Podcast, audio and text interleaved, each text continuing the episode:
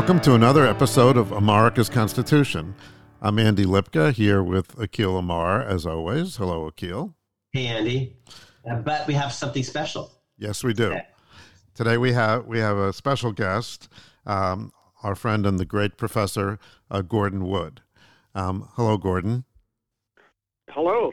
Glad to be here. Thank you. So let me uh, let me tell our audience a little bit about you before we get into the conversation. Um, and and we have been um, uh, uh, teasing this for a long time. We've been we've been promising our audience uh, uh about about this for, for quite some time. Gordon, you may not know this, but but our audience does. Okay. and of course, it's very timely with with your new book, as we'll discuss. So, um, for our audience's benefit, uh, Gordon S. Wood, as he's known on the cover of his books, is the Alva O. Way University professor and professor of history emeritus uh, at Brown. He received his BA from Tufts and his PhD from Harvard, where he studied under Bernard Bailyn. He joined the faculty at Brown in 1969, and he's the author of uh, numerous books, including, first of all, The Creation of the American Republic which arose from his doctoral dissertation and won the Bancroft Prize and the Dunning Prize. Uh, later came the radicalism of the American Revolution in 1992, which won the Pulitzer Prize for History and the Emerson Prize. He's also the author of The Americanization of Benjamin Franklin, which won the Howe Prize, um, Revolutionary Characters, What Made the Founders Different, uh, The Purpose of the Past, Reflections on the Uses of History, and later uh, the Empire of Liberty, a history of the early republic, which uh, was given the American uh, the Association of American Publishers Award for History and Biography, the American History Book Prize, and the Society of the Cincinnati History Prize. As you can see, he's received innumerable awards uh, and medals. Most notably, I think in 2011, he was awarded the National Humanities Medal uh, by President Obama. Um, there's a long list of medals, including the Kennedy Medal, the Centennial Medal, and he's a fellow of the American Academy of Arts and Sciences and the American Philosophical Society. His greatest honor occurred recently when he taught in the Ever Scholar program, the, the, first American founding, with Akhil and Professor Stephen Smith, among others, in New York City, and I was personally privileged to be a student in that program. His latest book, Power and Liberty, Constitutionalism in the American Revolution was published just two weeks ago. So it's a great privilege to welcome the greatest of all living American historians, Gordon Wood, to America's Constitution. Well, thank you very much for that uh, over the top introduction. Thank you. Well, we're, we're, we're fanboys. Well, these are facts. So, uh, you know, they speak for themselves. So, um, Gordon, I've had the, the pleasure of reading many of your books, some of them quite recently, and most recently was Power, Power and Liberty, um, Constitutionalism and the American Revolution. Um, so, you know, why this book? You know, why did you write it? Why did you write it now at this moment? And, you know, where does it sit in your pantheon of, of writings? Well, I, I wrote it because I was asked by the um, uh, University of uh, Northwestern University Law School to deliver some lectures, and so I uh, put together six lectures for that uh, for, for for the law school. And then afterwards, I thought, well, maybe since I put these lectures together, maybe I, I ought to uh, turn them into a book. So that's how it arose. It wasn't. It didn't start with a with the notion of writing a book. And essentially, it's a distillation of my thinking over the past 50, 60 years. Uh, in that sense, it, it, it, draws on, on my, my thoughts that go back uh, many decades. Now, it, it doesn't cover the entirety of the of this. You know, obviously it's a short book, but it its theme is is somewhat circumscribed. It's not. It doesn't cover your entire uh, oeuvre, wouldn't you say? Oh, oh yes. No, I don't uh, deal with the. I, I the, the implication is there, but the, the notion that the revolution was more than just a, a constitutional struggle. I, I, I don't want to imply by this book that uh, I think the revolution was all about constitutionalism. It's not. I think it's fundamentally a social revolution. With all kinds of ramifications for the culture and for uh, the cons- constitutionalism. So I, am picking out uh, an aspect of the revolution, and by no means covering the, the whole revolution. I, I do believe the revolution, as Carl Becker once put it, is is is not only about home rule, but who would rule at home. And in the northern states, I think you have a major social transformation, uh, an emergence of a middle class uh, that um, that takes over the the society uh, in the north that makes the sectional conflict all the all the greater because it's there's a social uh, dimension to it as well as an ideological one. And you do discuss, I think, towards the end of the book, the way that the social changes actually impact on the legal system and the constitutional system, because you talk about the the separation between the private and the public spheres, um, and that much of that comes from the social changes, I think, as you point out. Yes, yes, very much so. And and what's striking is that it it this was brought to my attention by a, uh, a noted uh, French historian of, of revolutionary France who uh, who who made the same point in his his book called The Great Demarcation. So that's the title of that chapter I adopted from from his marvelous book. And uh, they so that there's a suggestion that that both revolutions were involved in, in the transformation from pre-modern to modernity. And, and I think the American Revolution is part of that. A whole notion of, of office holding and, and, and social cultural issues uh, are, are crucial in this transformation. So that, that's what I tried to sum up in that, uh, that, that final chapter.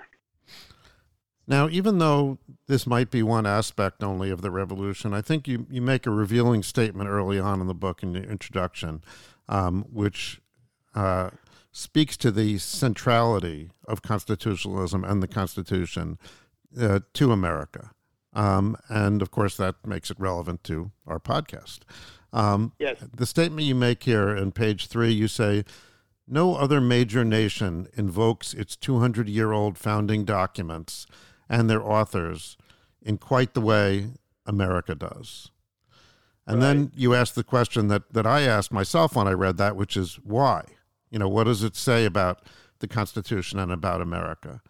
And your answer is you say they have become the source of our identity. That right. It, um, adhesive. The adhesive. The only thing that holds us together, really.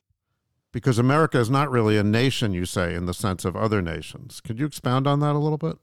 Well, a nation traditionally meant uh, people with a common heritage, ethnic heritage.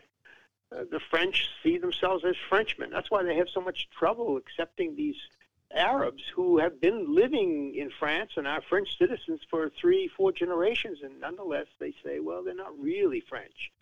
And that's true of the Germans, and it's true of the English there's an ethnic base to their um, their nationalism, uh, but that that's not p- possible in America. And it's Lincoln who who really sees this point uh, most clearly. In fact, I think it's Lincoln who creates the notion of the of the founders um, being the revolutionaries, because up to the through the whole antebellum period, Americans thought of their founders as the 17th century founders. That is John Smith, William Bradford, William Penn, and, and so on. They, the, the notion of the founders is uh, connected with the revolution is, is really almost single-handedly uh, Lincoln's effort. And there's actually a book on this subject. If someone, uh, your listeners, is, inter- is, is interested, uh, by uh, Wesley Frank Craven. Uh, and the book came out, I think, in the early 1950s. I'm not sure the exact uh, title. Uh, but it makes this point and I think that's true that Lincoln is crucial, and he he makes that point. He's talking about all of the diversity in America, the Scandinavians coming in, these immigrants. Uh, what what claim do they have to be Americans? He said. The French, the Germans, the the the Irish, all these people coming in. What claim do they have to be Americans? And he says they ha- their claim is is through the founding, and they are blood of the blood and, and flesh of the flesh of the founders because of the documents. He focuses on the Declaration uh, of Independence, all men are created equal in particular. But by implication, he's implying all those documents that came out of the revolution, including the Constitution. So I think it's he who puts his finger on that, and I think that's become uh, the the basis for our uh, our nationalism because we have no other claim. Uh, we can't really claim uh, the the history. We're a nation of immigrants, and the whole world is here in the United States. And I think it's what holds us together. That's why we pay so much attention to this founding. And of course, Akhil, you make the same argument in the title of your book, "The Words That Made I, Us." I, I do, and I uh, and, and, Gordon has influenced me here as, as everywhere, and um, and it's not just that we don't have um, ethnicity uh, in common, um, we don't have religion, um, um, in common as, as Americans. Ours is not a theocratic society that, that's based on Catholicism or, or Christendom or um, Quran and, and Islam and Sharia law. There are other regimes in the world um, that, that, that are organized around um, religious um, identity. Uh, we don't even, strictly speaking, kind of have language in common in that at the time of the uh, American Revolution, a third of the people living in Pennsylvania are basically native German speakers, um, and, um, and and a place like New York, which began as New Amsterdam, you know, is very polyglot, many many languages as well as um, ethnicities and and different um, um, religious um, denominations. That's right. Uh, John Adams in in 1800, early 1800s thought that the nation was. He put he put his finger on this point. He said, "We're not really a nation." And he saw 19 different religious groups, and he just thought he, he's in despair because he doesn't think the the nation can hold together uh, because of this diversity. And of course, the diversity that he's talking about is nothing compared to what developed over the next uh, 200 years.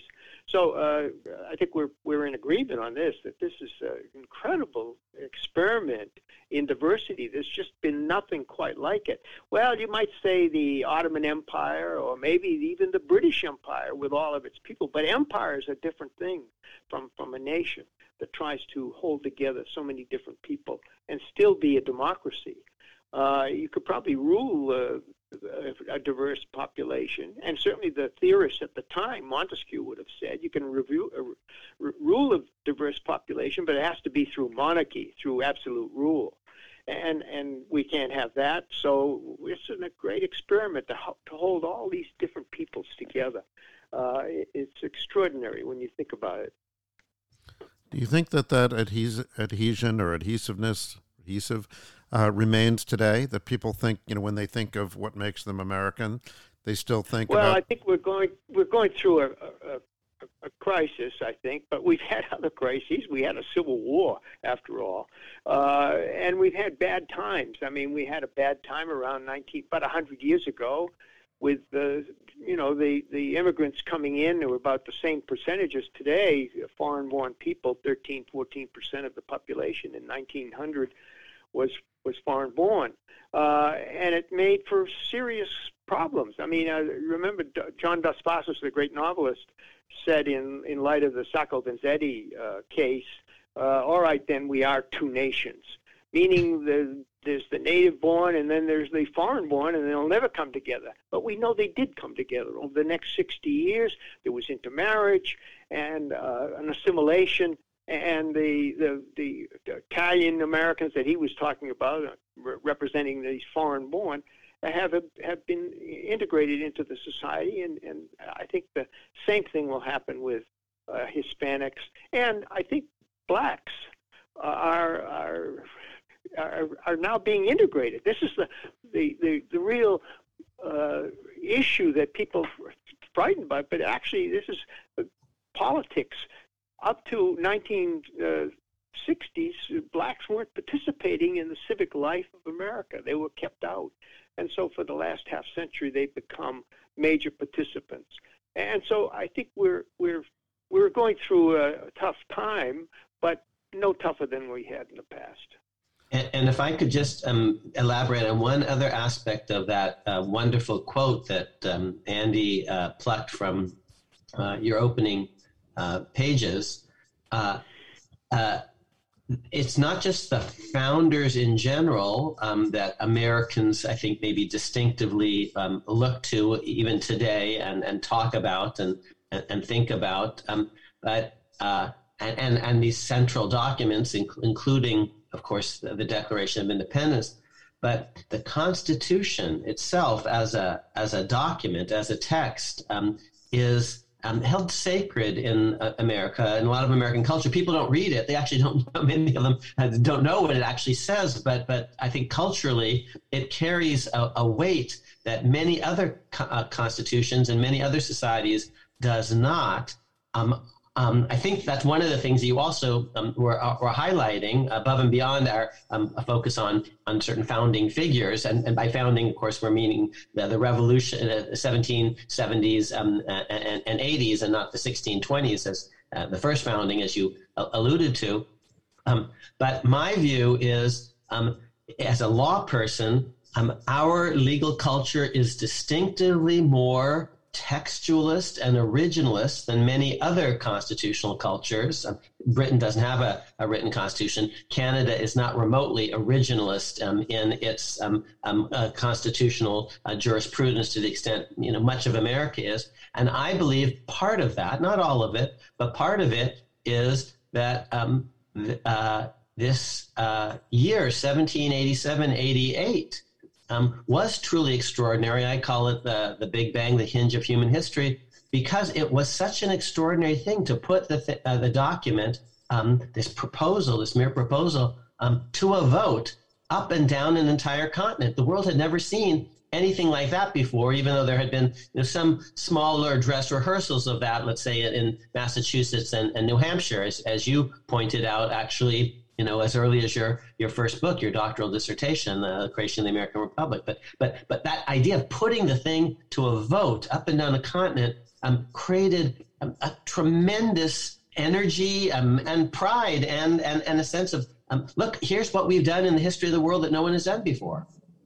Right. No, no. The uh, the whole process of how, how to make a, a constitution, how how to make a fundamental law fundamental was was worked out by by Americans, and it didn't come to them easily. They had to struggle with this. They fumbled and so on. So no, you're quite right that uh, that ratification process.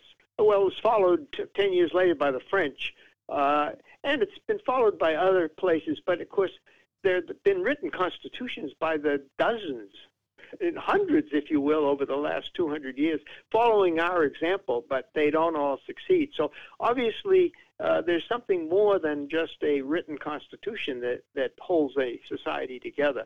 You, there are other elements that need to be uh, be part of the package, or, or else uh, uh there wouldn't be so many failures of, of the written constitutions that have followed from the American example and, uh, and and I emphasize two in particular, um, which is this extraordinary ratification process. I don't really think not even the French did a kind of popular ratification of the sort that we did. So that really does uh, uh, um, uh, uh, stand out for me. And and I do also think well, I hope we'll talk about it before we get to the end. But the consolidating effect of being able to pick George Washington unanimously as the first president, and then reelect him unanimously and and and and his never really being repudiated, his actually then um, retiring at the end. Um, um, those were really important um, um, additional elements that that that that that made the American constitutional founding um, such a, a, a, an extraordinary, indeed unique phenomenon in world history. Yes, no, no, I, I agree completely with uh, the the. Uh, the convention gained uh, authority because Washington was present. He needed to be dragged there. He was reluctant to to to come, but uh, but his first presidency uh, was just crucial because they made the president uh, as strong as it was, and of course the term president was very shrewdly chosen normally would have been governor, but president implied a presiding officer, which is what they had in under the convention, the Congress of the convention, which was a is a very weak office. Uh, but to to apply the term uh, to the executive of this new government was to call him a president was very shrewd because it it played down just how powerful he was. Of course, it's very vague. Article two. Uh, is is um, very vague in what, what the powers of that president are, and now it's being debated, and there's a, a bill being concocted by the Democrats to uh, uh, restore our democracy bill that's going to reduce some of the powers of the presidency that were exercised by President Trump. So it's obviously the president was a very crucial figure, figure and the fact that it was Washington I think uh, made all the difference. Uh, the, the, government really might not have survived those first two, three years without uh, uh without Washington being in office. If it had been anyone else, I think it, we might have fallen apart over the uh, over the uh, issues that arose. And that's not, uh, you know, a major thrust, I think, uh, in, in, your book, although you know it has been in, in other books. Um, and uh, but one thing that I was struck by in your book was the was kind of the logical sequence of things. That there was a sense that um, you know that that B followed A, uh, you know, and here's why, and in that sense, uh, it had a, a, the feel of a book written by someone who had spent their career studying these things and had had come to grip with grips with all these questions. Um, so that brings me to kind of the next uh, major topic I wanted to cover, which is sort of the arc of your your scholarly career. You know, in our in our podcast, we've been discussing sort of the history of how you write a book or the history of of one's you know career. Well, what you know, what's sort of been the arc of your your his, your career as a as, as an historian?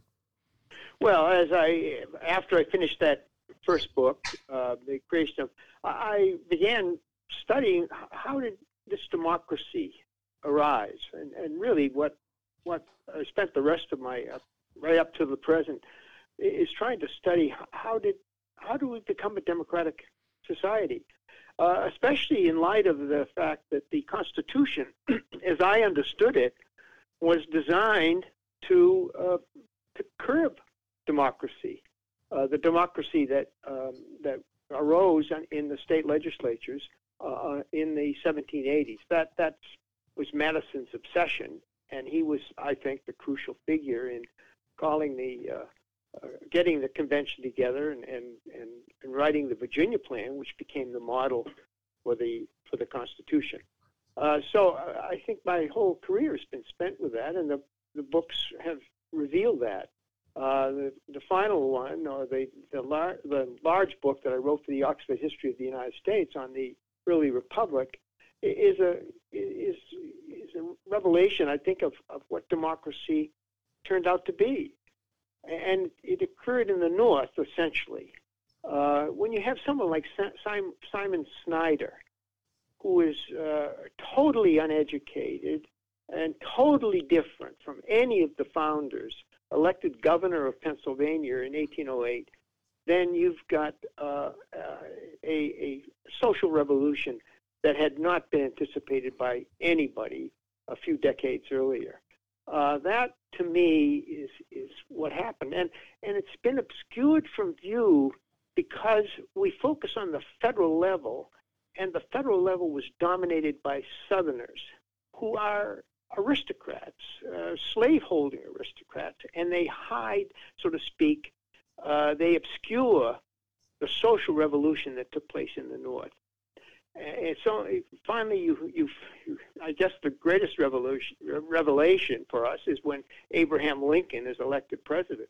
Here's a man who had no college education whatsoever, but he turned out to be a genius, uh, a political genius. He had the instincts of, of, a, of a political genius.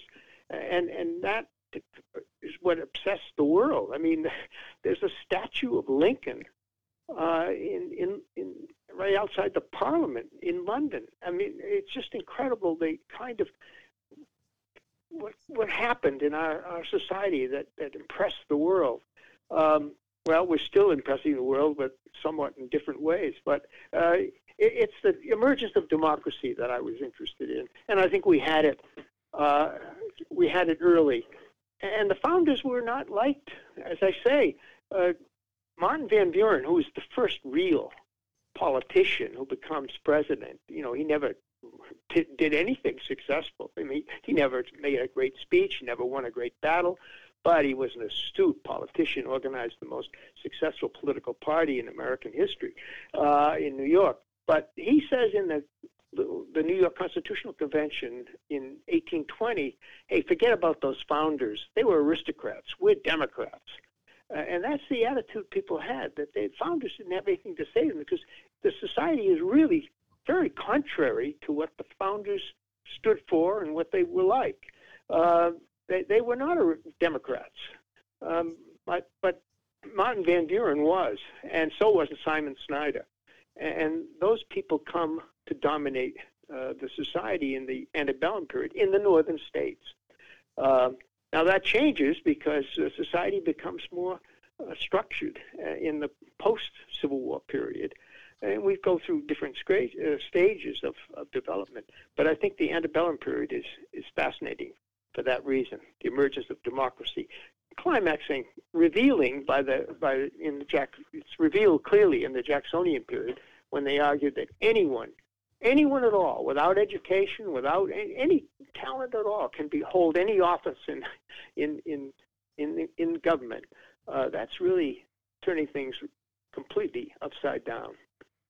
Uh, Gordon, if I could just jump in on that. Um, uh, since um, Andy has been inviting you really to, to talk about the, the history of a, an historian, namely you. you, you your, your, your story as, as an historian um, um, unfolding, um, and we are talking about some of the, the, the books that uh, uh, you've written uh, uh, along the way. Um, so um, I'm so glad you mentioned Empire of Liberty because uh, you've written many of my favorite books, but, but that's one of them. And I wanted to tell our audience a little bit about what makes some of your books as history books different from each other. So this this last one, the new one, is a short synoptic. It's um, a synthesis and distillation. I think is is, is your word of, of of many of your themes. It it takes the story forward. You have amazing stuff at the end about. Um, um, banks um, and, and, and, corporations um, in, in your uh, uh, in, in, new in your now home state of, of, of Rhode Island. So so um, but um, here's how I would um, uh, describe the arc of your career, and I want you to you know react to this. And is this a kind of a, a faithful description of the arc, or am I getting it completely wrong? So your your uh, your and your dissertation is one kind of history book it's very much an intellectual history.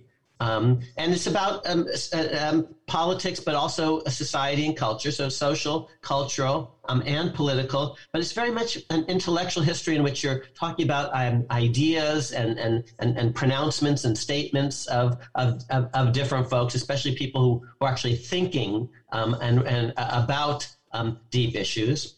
Um, and it's it's a brilliant dis- it's a dissertation that wins you know the, the Bancroft Prize the, uh, the, the highest historic uh, professional prize in the discipline. That's one kind of book. And I think Radicalism the American Revolution another great uh, uh book of yours is somewhat in that tradition also in that it's an intellectual cultural um, uh, po- po- um, a political um, story. But what I especially love about Empire of Liberty which is a little bit different is it's more it has all of those themes political social cultural religious all of those things. It's top down and but it's also bottom up. It's more narrative history blending um, uh, uh in which the, the other in, the intellectual um, um, and, and social and cultural threads are blended in but there's more storytelling in it um, more character development um, more just sort of standard um, narrative.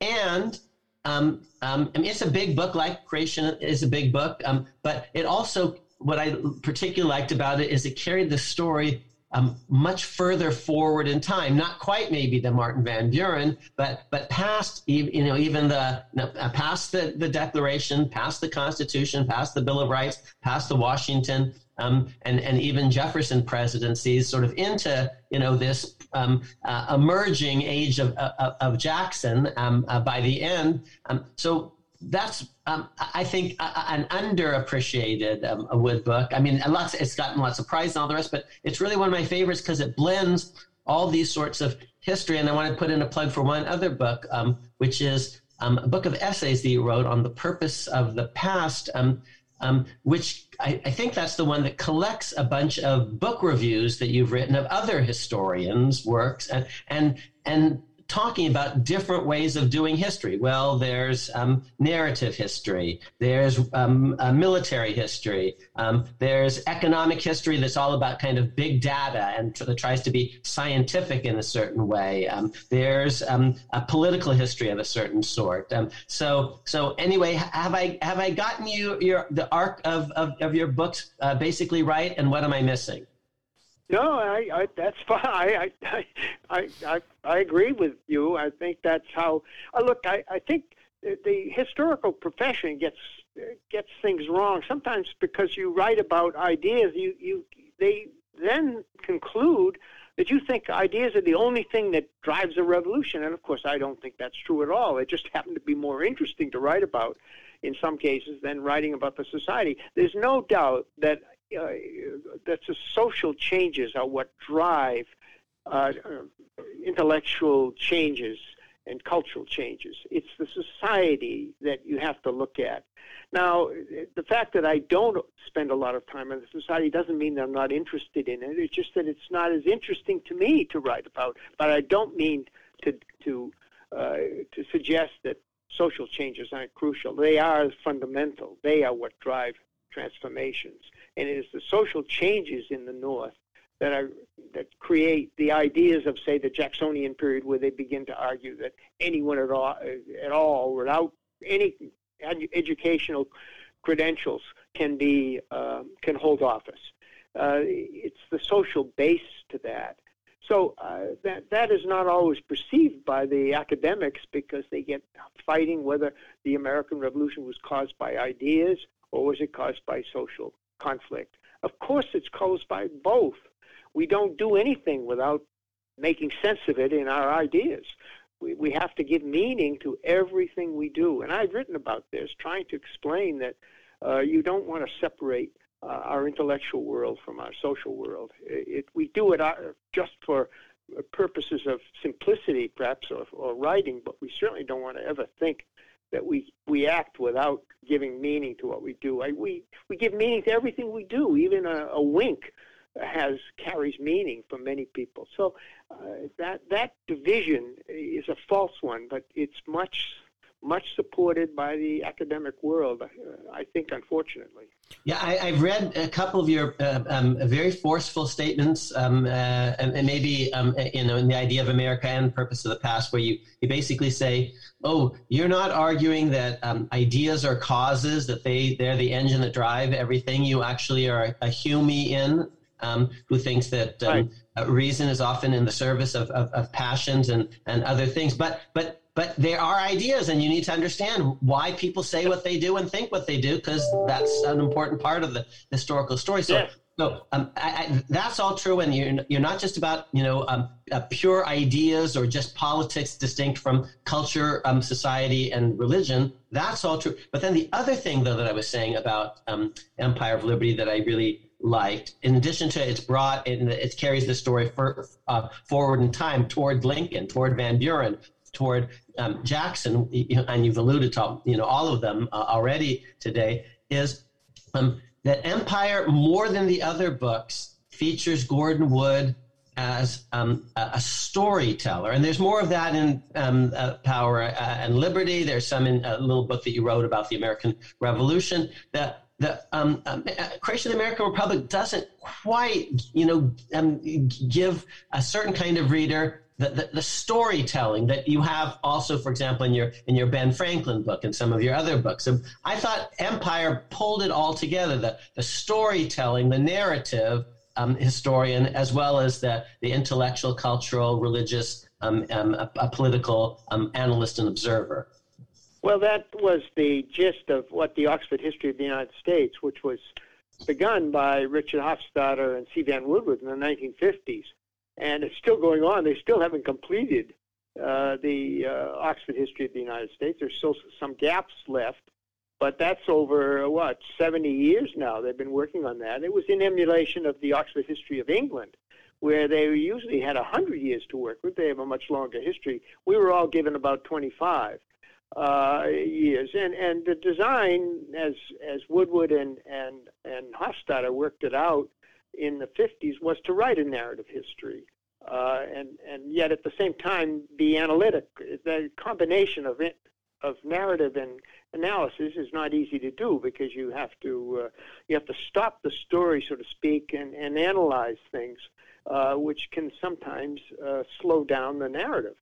So uh, it's a, an unusual combination, but I think that's what at least I tried to do, and I think several of the other um, successful books in the in the history of the United States, in the Oxford history of the United States, have, have been very good mixtures of both analysis and, and narrative.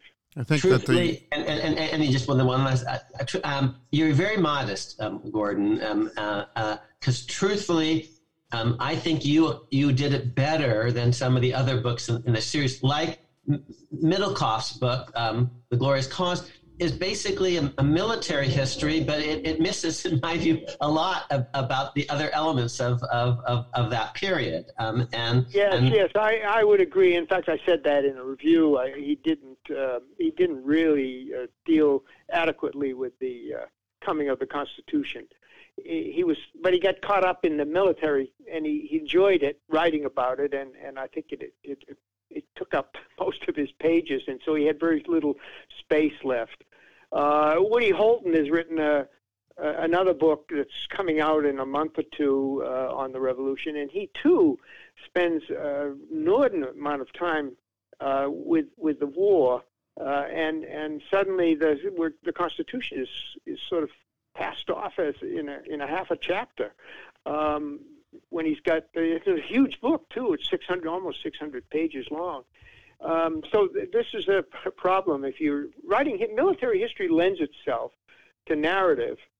But uh, if that's uh, all you think the revolution was about, well, then you've made a terrible mistake because the revolution is not just the Revolutionary War but it was a real revolution. That is to say, it involves social changes and cultural changes and, and political changes of, of, an immensely important sort. I think a, a book uh, that does military history, but also um, shuffles back and forth uh, in that manner is uh, Battle Cry of Freedom is a book that does that in an interesting way.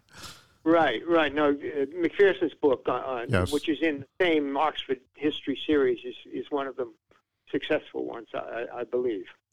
Now, and, and, of course, the Civil, Civil War is a, is a, is a great event to, to write about. But just to put you know a final uh, uh, point on it, um, there are different ways of doing history.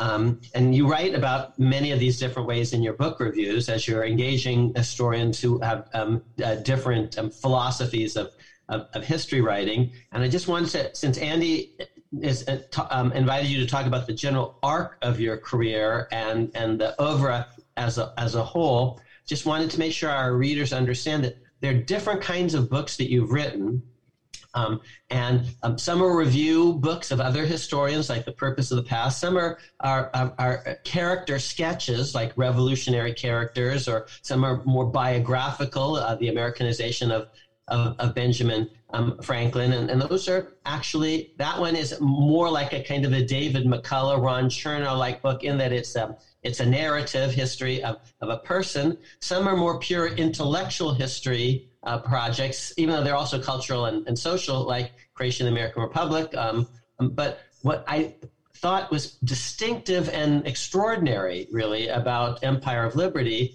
is that it was all of the above. It blended biography, um, in your phrase, um, narrative and analysis, um, intellectual, political, social, cultural, even um, uh, d- diplomatic, and, and the religious stuff was not um, uh, downplayed. Um, and and and you're right; it's that's a, it's a hard thing to do one book that weaves together those different kinds of history, telling a story and then stopping every so often to analyze it or to step back and, and, and identify a big picture, which I like I like him, but David McCullough wouldn't do um, because that's not his you know his, his um, niche, um, uh, his comparative advantage.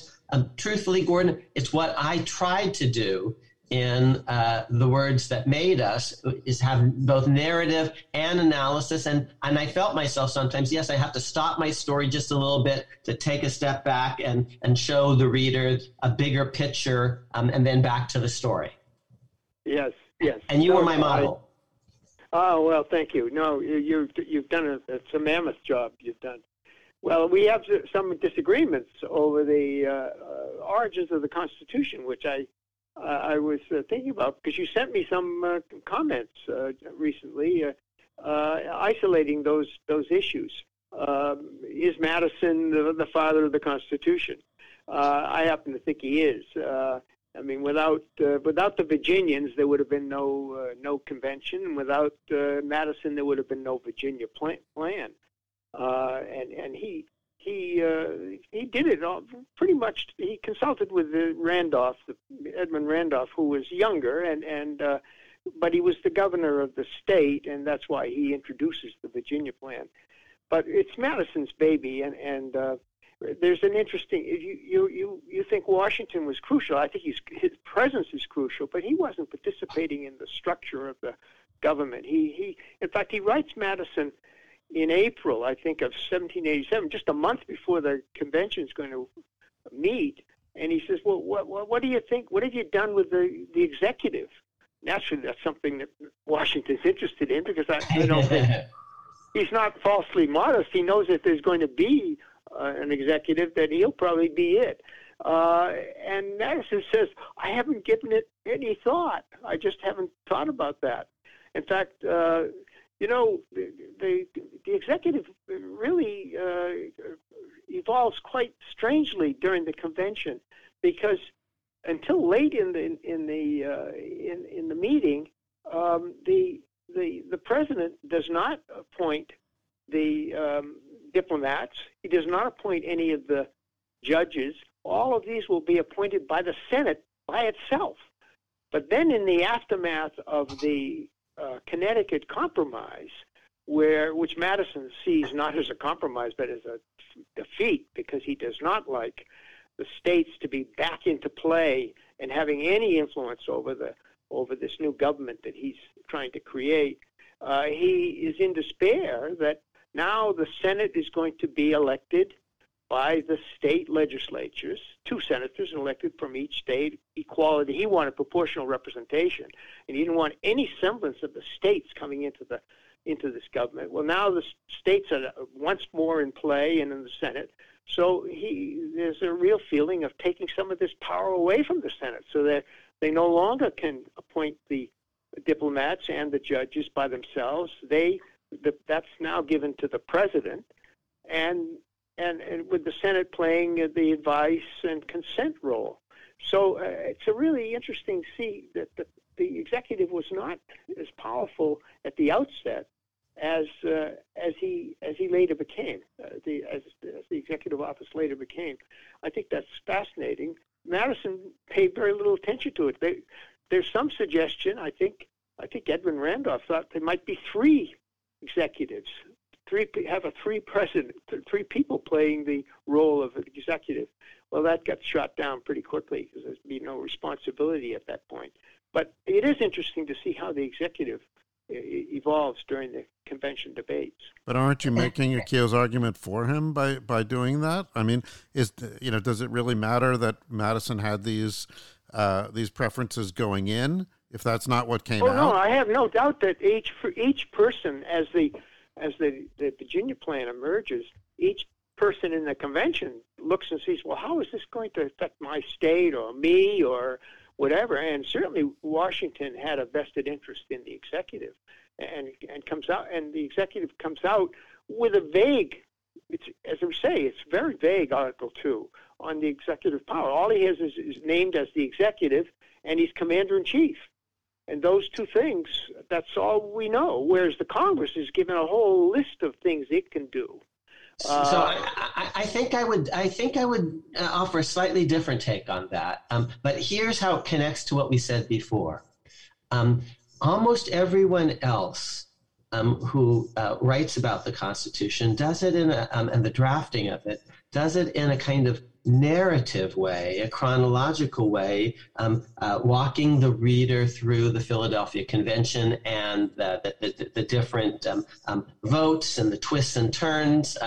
Uh, uh, uh, throughout the course of that summer, um, and and that's a, a, especially congenial way to write the thing because Farrand's uh, records, uh, composed largely of Madison's notes, make it very easy to see day by day, week by week, vote by vote, um, how um, the convention unfolds. And, and that's kind of classic narrative history of a certain sort, um, just chronological storytelling, not just, but, but um, um, mine actually, my chapter on this is very different. And I think it's the only one really that does um, it this way. It's uh, chapter five of, of the new book. And I say, don't actually look at the thing week by week, blow by blow, vote by vote. Look at the final product and do it analytically rather narratively. What's the biggest difference between this Constitution and the state constitutions that Gordon Wood um, and Willi Paul Adams have, have, written about that are already in place? The, the beginning in the revolutionary state constitutions beginning in 1776.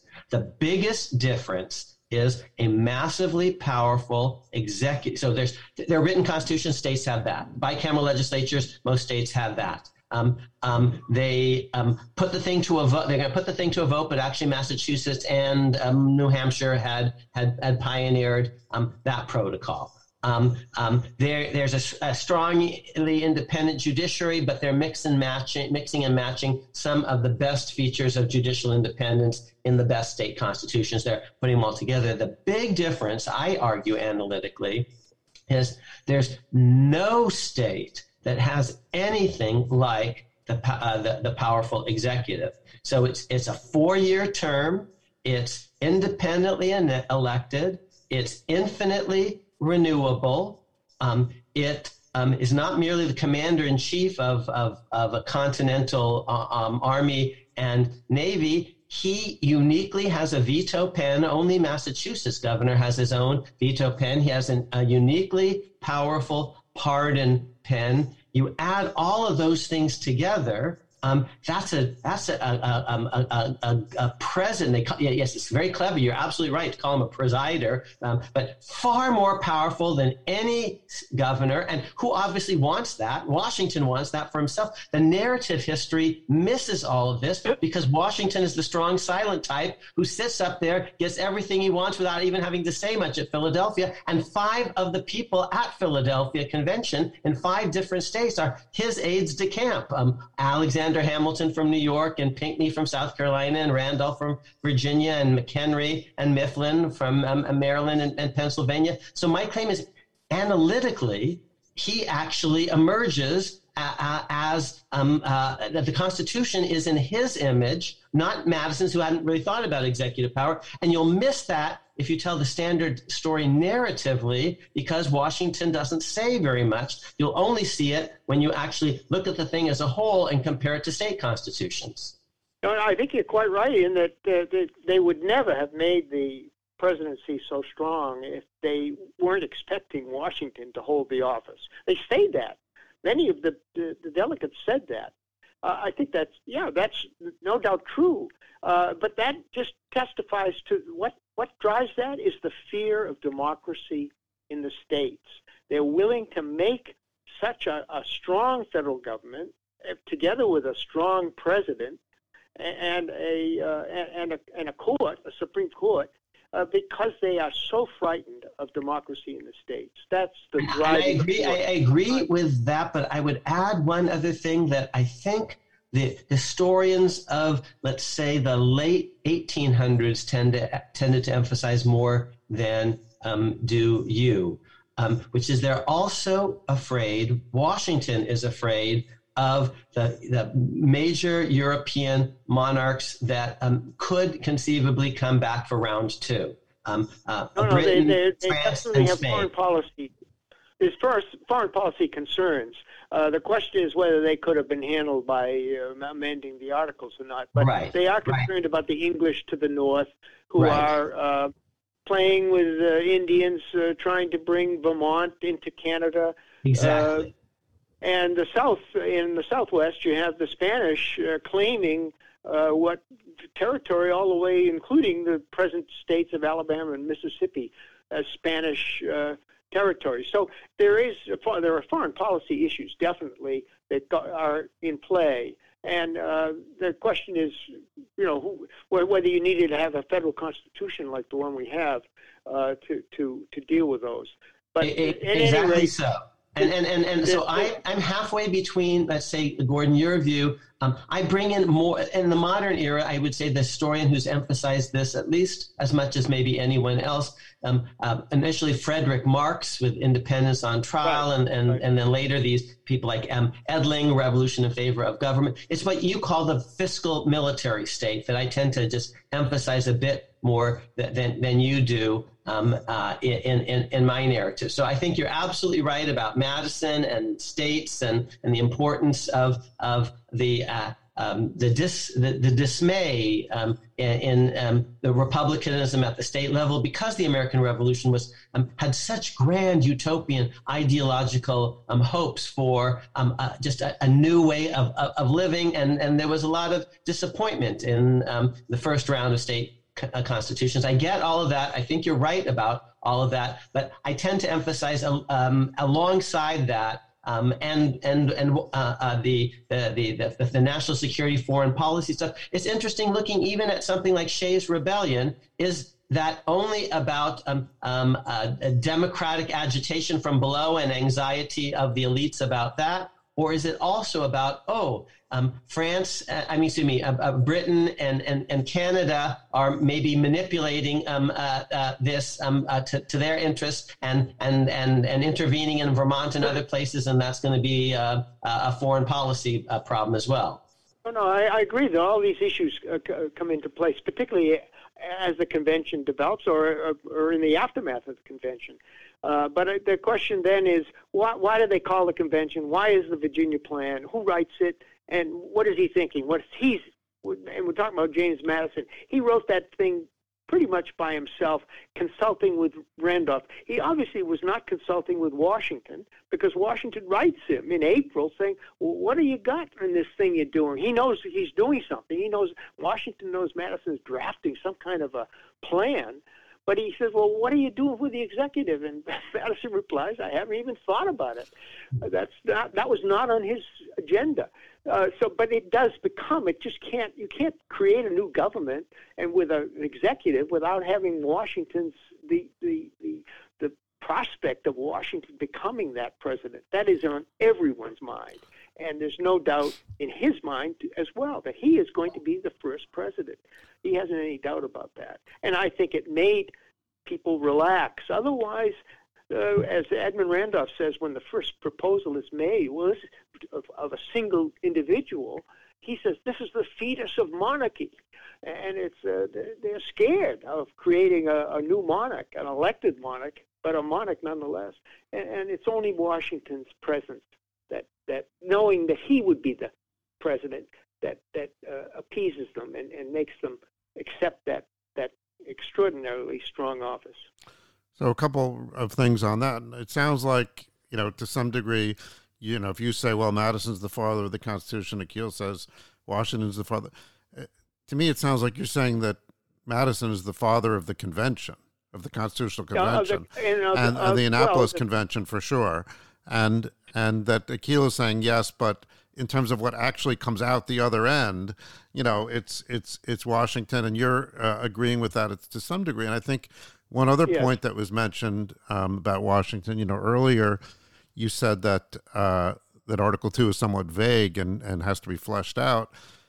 And we've talked about this before that the consolidation of the of the of the Constitution is left to Washington to some degree. So it's not just that they trust him to not be a monarch and that he'll step down eventually and so forth, but that they also trust him to flesh out the details that are left vague, as you pointed out. So it becomes Washington's yeah. constitution after the the convention, not just you know as the convention is going on. Uh, that's what I would say. I would agree. It becomes his constitution as uh, after the after uh, as, as he takes office. Then he is in a position to shape it, and he knows that He's quite aware that he's setting precedents. Uh, so I, obviously the Constitution, once it's released and, and used, it's developed through practice and conventions and so on. We have a, well, Akhil knows this. He's written a book on the unwritten Constitution. The written Constitution is so short, so brief that we could never, it could never account for all of the things we have to do. So it's been fleshed out and filled in. So we have as much of a, an unwritten Constitution as the British do. And uh, they, so the, the distinction between the two countries is not as great because they have some written documents. You know, they have Magna Carta they keep appealing to. They have a Bill of Rights. They have a lot of things written down, Habeas Corpus Act, and so on. But they have also conventions, and we do too conventions, practices, habits. And without those, no written constitution uh, will ever will ever succeed. Here's a, here's an example just ripped from the headlines. Um, at a certain point, America will have to decide um, uh, whether to recognize the Taliban regime. Um, and uh, who within the US government will make that determination about recognition? And the answer is it's going to be um, the president, Joe Biden. And when you read sure. the text of the Constitution, it doesn't say that clearly at all. But Washington, um, in his first um, term of, of office, unilaterally made the decision to recognize the French revolutionaries as the uh, the legitimate government of France, the successor of of, of King Louis. Um, and that gloss applied by Washington and that was ultimately accepted by the other branches and the American people is now a really fixed part of our Constitution every bit as much as if it were in the text. And that's why, um, for example, um, um, and Washington sent secret envoys to um, the court of St. James, uh, Gouverneur Morris, which is why Nixon can send Kissinger to China and Jimmy Carter can unilaterally decide he's going to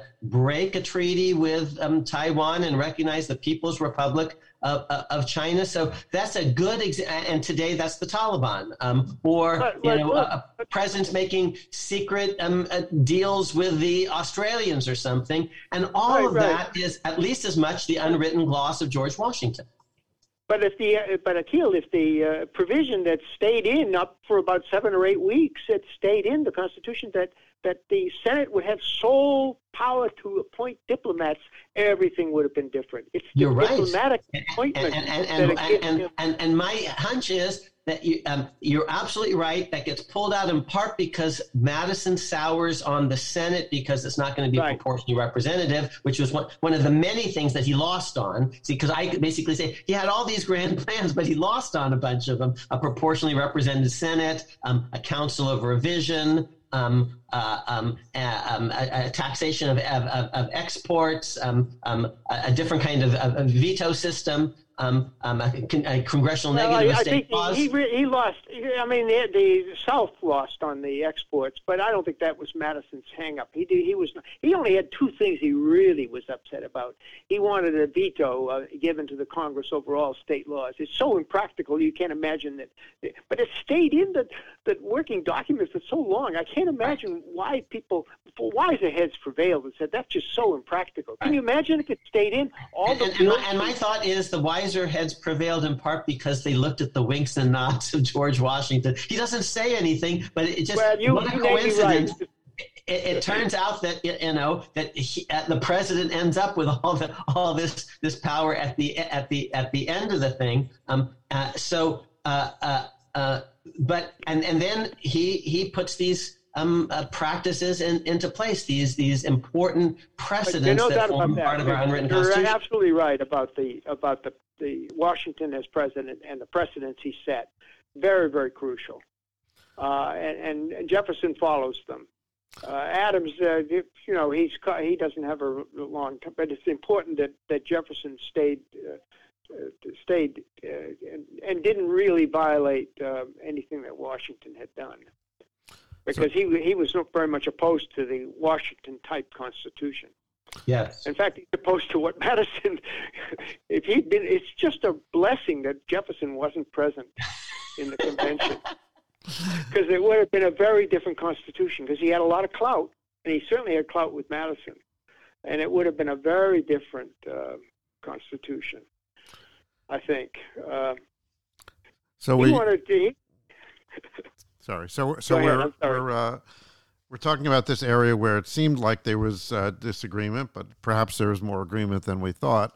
Um, because I am following, uh, uh because he's a mentor. Because I actually, even if we disagree about this or that, I think we fundamentally understand the project very similarly about what historians are, are, supposed to do and what counts as evidence and, and what are the important and interesting questions and all the rest. And truthfully, since he mentioned Woody Holton, um, uh, and and we could talk about Jill Lepore and Hannah Nicole Jones and the 1619 project, and I hope we do. Um, I think some of those folks aren't even playing the same game that Gordon and I are trying to play. And by calling it a game, I don't mean to trivialize it. I mean to say there are rules, and, and I think Gordon and I pretty much have the same um, uh, understanding of, of, the rules that um, we're supposed to be playing by. Well, and I think that I, I wanted to, to discuss that next. Actually, it's what I was getting at here, um, which is that um, I think you know uh, Gordon has uh, put his name um, to various uh, letters and you know and, and statements regarding uh, things that came up in connection with the 1619 project specifically, um, and was taking a lot of heat for it. Um, but I think that you, Akhil, are uh, in agreement with, with, with much of this. Um, Hundred um, percent. So perhaps we might, uh, you know, have a little bit of a of a history of it. Um, uh, Gordon, you, you wrote a you were part of a letter um, that was written to the New York Times um, in uh, 2019, actually. Um, boy, it's been going on for a while um, regarding right. some statements in the 1619 project, uh, specifically having to do with Dunmore's proclamation and so forth. Um, would you like to recount that uh, for us? Well, look, I, you know, my feeling now is that this is a moment in our um, in our history that will eventually pass, and the feelings are so high. Uh, as a young a professor at uh, Princeton in an article in Harper's Magazine pointed out, uh, the people involved, Hannah Jones and, and other black intellectuals, are now uh, no longer on the edges of our culture. They're really at the core, at the center. They're winning the prizes. They're they're being published by the best journals. Uh, they're they're being listened to by politicians this is a moment of, I guess, I guess you'd call it a grand atonement for slavery. And I think um, we academics who have protested this, well, in the long run, this will out, I think, truth will out. But right now, there's such a strong feeling for social justice that it trumps everything. It, it really overwhelms uh, the, the culture. And it's probably probably foolish or at least futile to keep protesting against it. It's for the historical record, as I see it, so that when maybe long after I'm dead, uh, they'll people will go back and say, well, there were some people who said, yeah, this was excessive. But I understand what's happening, and I think we need to just have patience. Uh, it's not Hannah Jones's fault because there were lots of historians over the last 20, 25 years who've been saying similar things, and that's what she's drawing on. She's a journalist, she's not a historian, and you can't blame her because there are historians saying similar things. Um, it's the it's a, a moment in our history, in our, and and we'll just have to um, go through it is the way I put it. Um, and I wanted to get the record straight out there, and, and I think uh, others who joined us felt the same way. But we don't expect to change people's minds. There are lots of people out there who agree with us. They're intimidated. Uh, you you can see that in in a host of host of ways, and and now some of that intimidation is is uh, coming to the you know, Anne Applebaum had a piece in in uh, the Atlantic that pointing out the new Puritanism and so on. So there's a beginning to get some pushback, but I think it'll pass.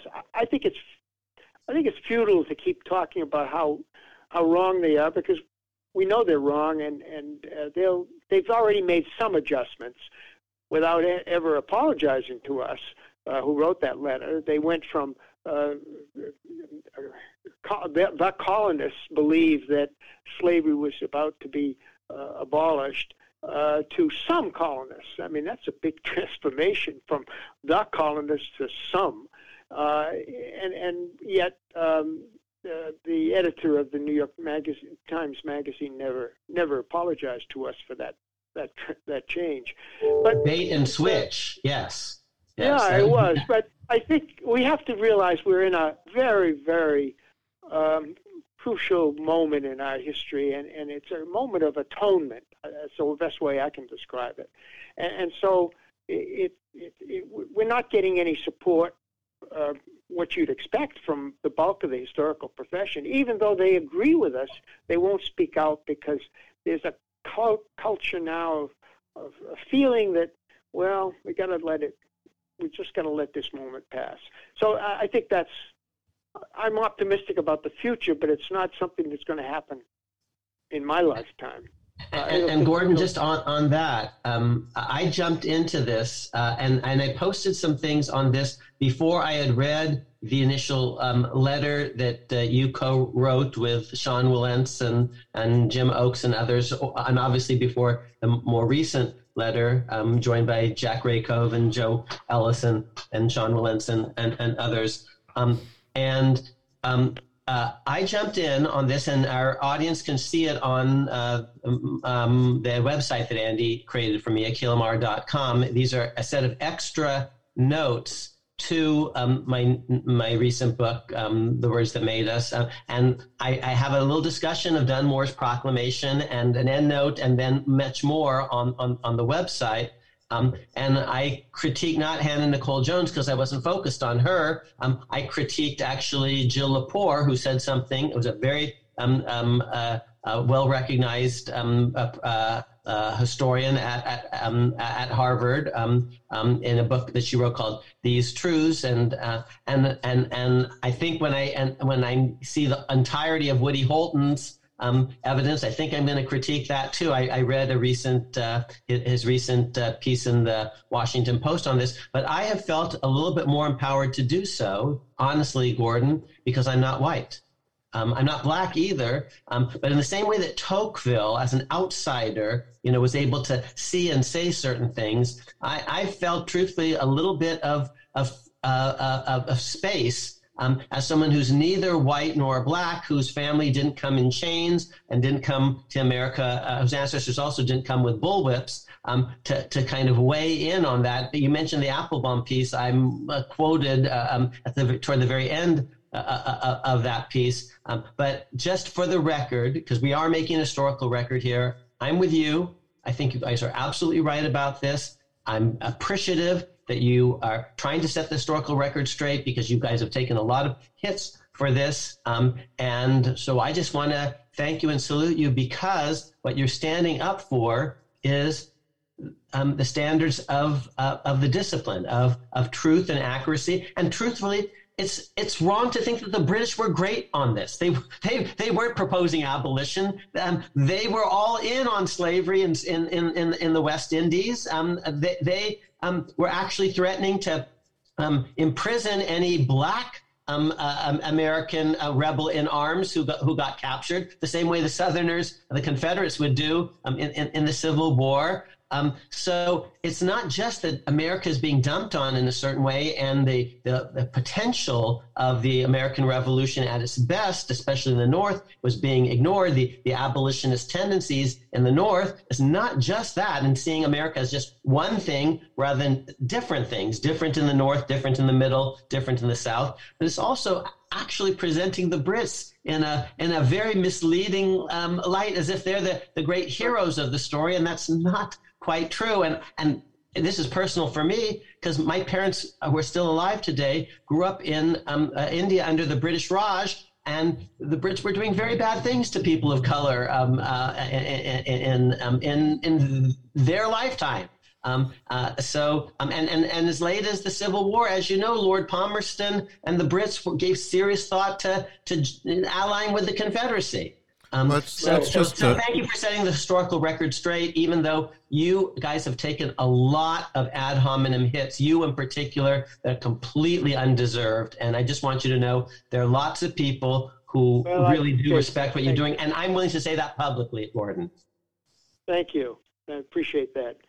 But uh, it's easy for me because I'm retired and uh, I'm, and I'm an old guy.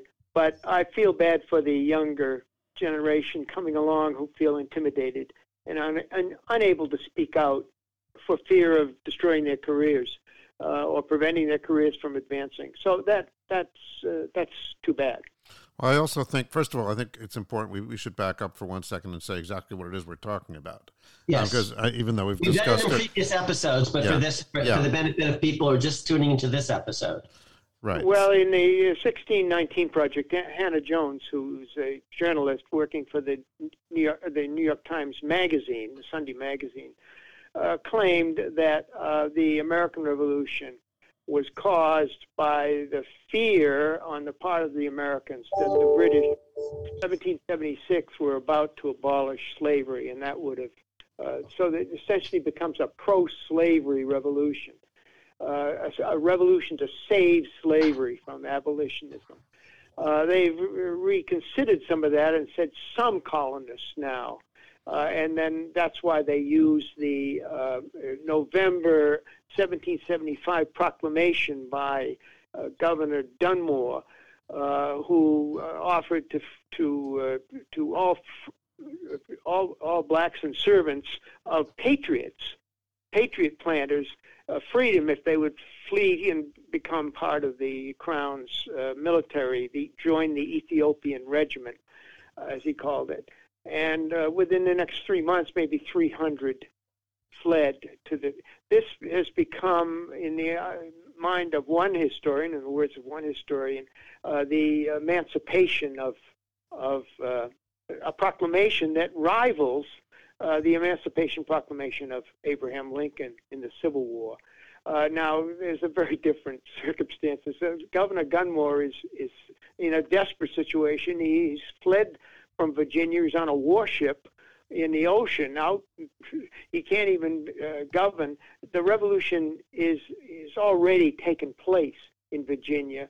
And the idea that this is the cause, that this uh, proclamation is changing minds, is just not not, uh, not, not not valid. The minds have already been changed. Virginia is well along in revolution, as many other states. The states that are hesitating at this point are the middle states, uh, New York, New Jersey, and and and some people in Pennsylvania. The, the Quakers in Pennsylvania are hesitating, but but not Virginians they're in the vanguard of revolutionary fervor. And to think that somehow something that occurred in November of 75 changed minds is just not, not valid. At any rate, that's the gist of what, what's at stake here. Uh, it, it's an effort to somehow make uh, put make blacks part of the uh, of the effort, and I understand that. Uh, and black participation in the revolution, they actually they were they were you know the the final assault at Yorktown. Uh, Hamilton's uh, regiment, he's in command of this. He has uh, a lot of Rhode Islanders, uh, and the, those Rhode Islanders are integrated. There's there's black participation. The American Revolutionary Continental Army at the end was was an integrated army it's really incredible. I don't think we have an integrated army again until the Korean War.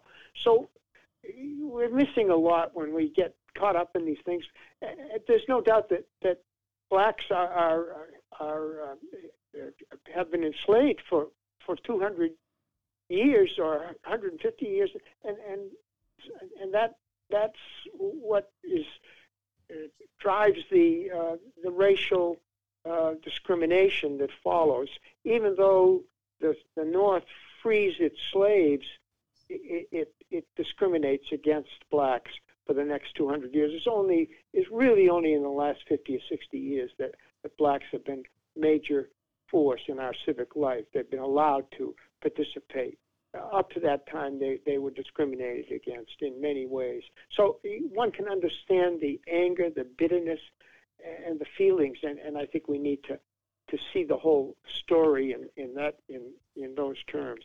Um, so I, I'm, I'm, but I'm hopeful for the future because I think, uh, as one uh, friend of mine says, he thinks that the the race issue is over because blacks are now participating in the political process in a way they never were allowed to do uh, earlier, not just in, in in terms of voting, but in terms of being participants intellectually in the in the debates that take place. And there's all kinds of extreme voices being heard, but I think in the long run, uh, it's going to work out. And I think it'll solve the same problem that, John Dos Passos made. This the secret is intermarriage and, and assimilation through that. That's that's exactly how the uh, Dos Passos' two nations were were, were were were solved, and I think that's what's going to happen over the next uh, next two or three generations. Um, at least that's my hope. Um, you know, I think that uh, you know you, you, you mentioned earlier you called attention to you know Hannah Nicole Jones and and and the authors here. I think that to the extent that uh, people were troubled by these, you might say, well, you know, it's a few lines in a very long document. You know, why does it matter? Um, but I think you know the New York Times as the paper of record, um, being confronted with you know evidence of of misstatement or factual error or so forth, and and doubling down on it, um, that's a problem. So, so I'm I'm in agreement with Andy, but as we I know because I know Gordon's time is is limited. If I could if I could bring things in a full circle, honestly, Gordon, here's my sense of of, of you and your career. Um, uh, one of, we've talked about many things that, that I particularly uh, admire in, in your work and that Andy does too. And Andy and I talk about you all the time behind your back, and we always say nice things about you, which is why Andy, of course, invited you to do the, the Ever Scholar program with us. And that was so fun to hang out with you. Um, but um, you're, you're, uh, if, um, uh, and, and, and I, I, this, this is what I actually believe, um, uh, Gordon. Not only are you sort of a master of all different sorts of history and, and, and, and blending them together and an astute observer of, of other stories, if you have one vice, here's what it is, in my view. I think you're generous to a fault. Um, um, you're very generous as an historian um, to people, um, to the, you know, the, subjects of your history on all sides. I think you're sometimes a little too easy on John Adams, who's a crazy man and a total narcissist, but you actually kind of look the other, and he's bigoted and um, all sorts of things, but you look the other way uh, religiously and, and ethnically um, because you try to see him um, at his best.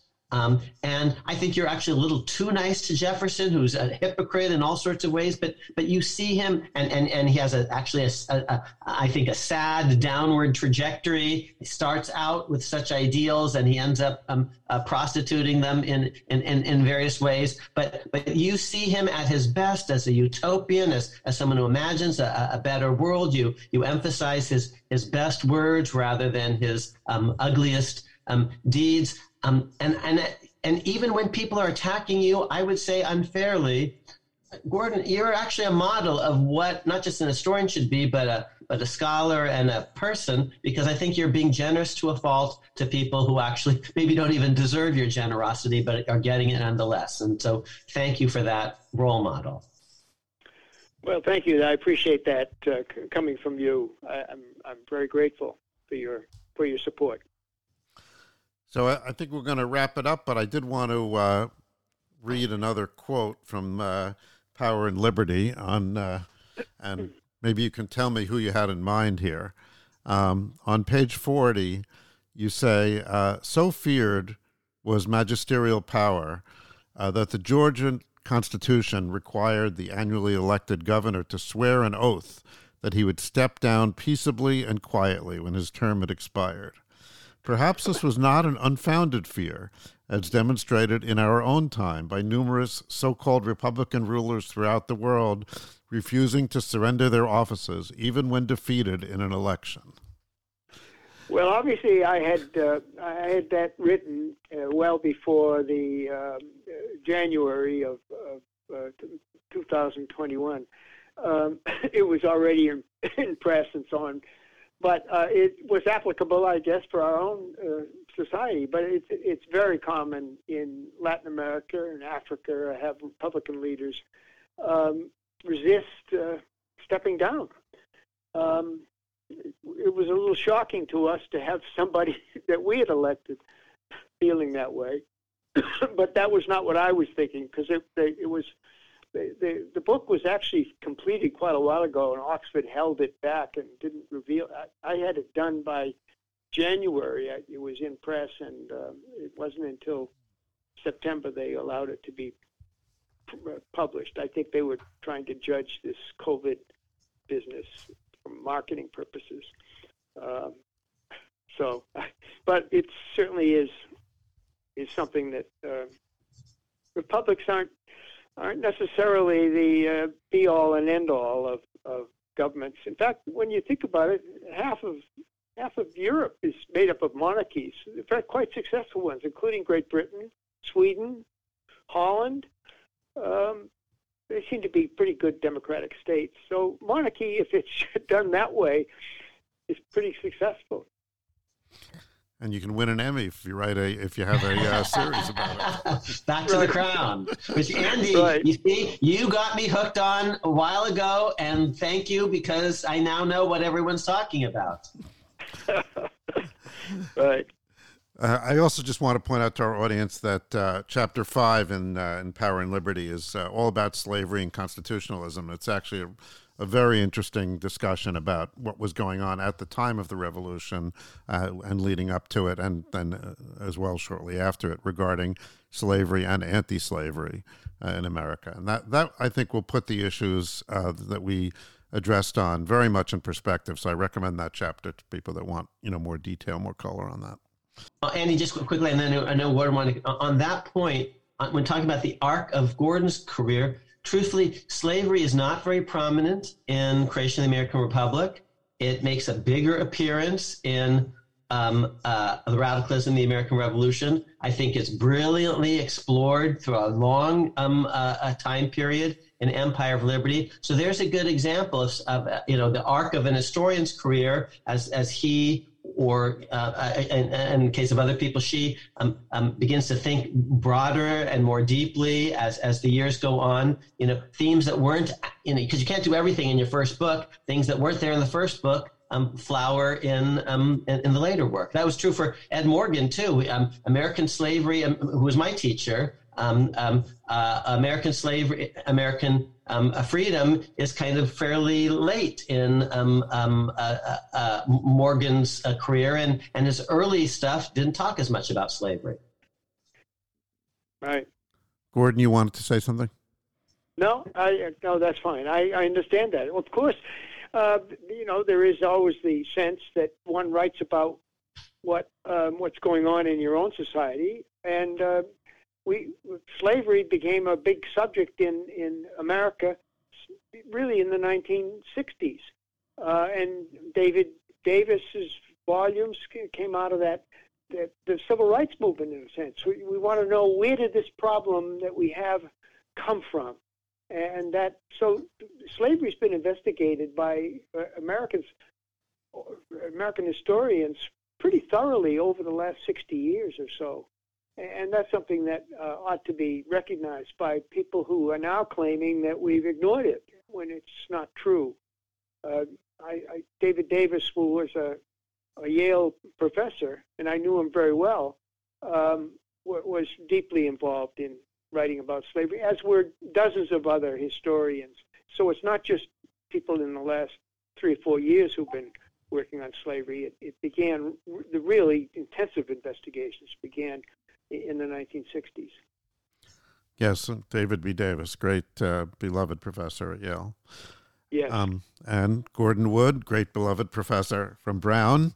Thank you so much for being with us today, and uh, I hope we'll ha- be able to have you back um, when your next sure, book comes out. a lot of fun talking about history, especially with you two guys. All right. Thank you very much for inviting me. Thank you. Thank you, Gordon.